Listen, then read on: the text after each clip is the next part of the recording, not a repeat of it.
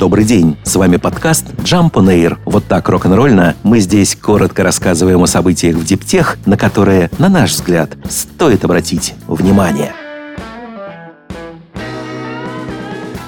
Метод, который позволит в четверо уменьшить размеры полупроводников, разработали в университете Миннесоты. Разработка может стать новым промышленным стандартом, который серьезно трансформирует индустрию чипов, которые используются в компьютерах, смартфонах и других электронных устройствах. Собственно, речь идет уже не об электронике, а о спинтронике. Спинтронные материалы используются в полупроводниковых схемах уже более 10 лет, однако сейчас отрасль уперлась в порог 20 нанометров. Из стандартного спинтронного материала, а это кобальт, железо и бор, произвести устройство меньшего размера без потери емкости для хранения данных уже не получается. Ученые заявляют, что смогли найти решение проблемы. Они создали альтернативный спинтронный материал в виде сочетания железа и палладия. Для этого в университете Миннесоты была была использована единственная имеющаяся в академических учреждениях 8-дюймовая многокамерная система сверхвысоковакуумного распыления. Внутри нее материал и вырастили на кремниевой пластине. Полученный таким образом чип должен быть всего 5 нанометров и при этом потреблять меньше энергии и хранить большие объемы данных. Когда технология будет масштабирована, не сообщается, но ученые, тем не менее, полагают, что их разработка не только даст спинтронным исследованиям мощный импульс, но и будет использована в реальном производстве новых, более мощных полупроводников.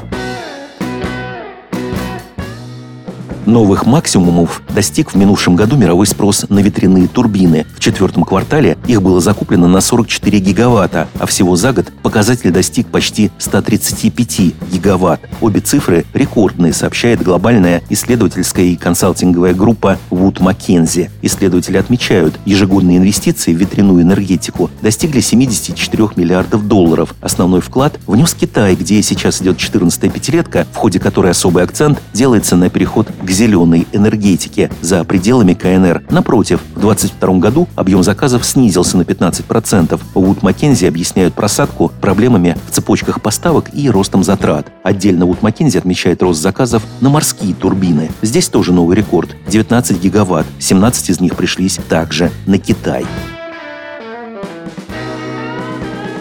230 миллиардов долларов вложит в создание крупнейшего в мире кластера по производству микросхем Samsung Electronics. Как объявила компания, речь идет об инвестициях в течение следующих 20 с лишним лет. Новые производственные мощности Samsung будут включать 5 заводов в Южной Корее. Инвестиции Samsung являются частью правительственной инициативы по развитию страны. Стратегия Сеула заключается в расширении налоговых льгот и поддержке повышения конкурентоспособности высокотехнологичного сектора, включая производство полупроводников проводников, дисплеев и аккумуляторов. Как тебе такое, Илон Маск? Массовое производство своих энергоемких аккумуляторов Чилин начал китайский производитель CATL. Новинка способна обеспечить электромобилю поездку до 1000 километров на одной зарядке. Причем, хотя компания использует принятый многими стандарт 4680, батареи CATL имеют на 13% большую емкость, чем аналоги конкурентов. Производитель обещает, что для достижения уровня заряда с 10 до 80% потребуется всего 10 минут быстрой зарядки. CATL остается лидером в разработке аккумуляторов для электромобилей не только в Китае, где находится ее штаб-квартира, но и по всему миру. В феврале этого года исполнилось 6 лет с тех пор, как компания является крупнейшим игроком на рынке аккумуляторов на планете. Unbox Robotics, индийская робототехническая компания, специализирующаяся на складской логистике, продемонстрировала на выставке в Чикаго свою прорывную технологию автоматизации. Система Unbox Sort использует механизм сортировки на основе роевого интеллекта. Развернуть оборудование можно менее чем за две недели. Unbox Robotics заявляет, что благодаря вертикальной сортировке посылок клиенты смогут втрое повысить производительность труда. Обещают точность сортировки 99,99% и эффективное использование использования пространства. Роботы способны обрабатывать в час до 20 тысяч предметов, что делает систему ценной как для небольших стартапов электронной коммерции, так и для крупных транснациональных корпораций. Unbox Robotics основана в 2019 году. Штат стартапа превышает 100 человек. Компанию поддерживает целый ряд инвесторов из Соединенных Штатов, Индии, Великобритании и Сингапура. Самую умную в мире автономную газонокосилку представил европейский производитель садовой техники и оборудования Stiga. Модель А1500 сочетает сверхточное позиционирование по GPS и патентованную технологию для получения стабильного сигнала, который обеспечивает безупречную точность скашивания. Конкуренты, как объясняют в Stiga, могут потерять сигнал или натолкнуться на препятствие, и в процесс придется вмешаться человеку. Новый же робот найдет обход и дождется сильного сигнала со спутника, а потом возобновит работу на том же месте, где прервался. Указание рабочего периметра осуществляется через мобильное приложение. В машину встроена поддержка голосового помощника Alexa. Робот постоянно подключен к облачному сервису производителя. В комплект поставки входит подписка на 750 часов. Это примерно год эксплуатации. Затем сервис придется докупать. Время зарядки 120 минут, максимальное время работы 150 минут. Вес 8,5 килограммов.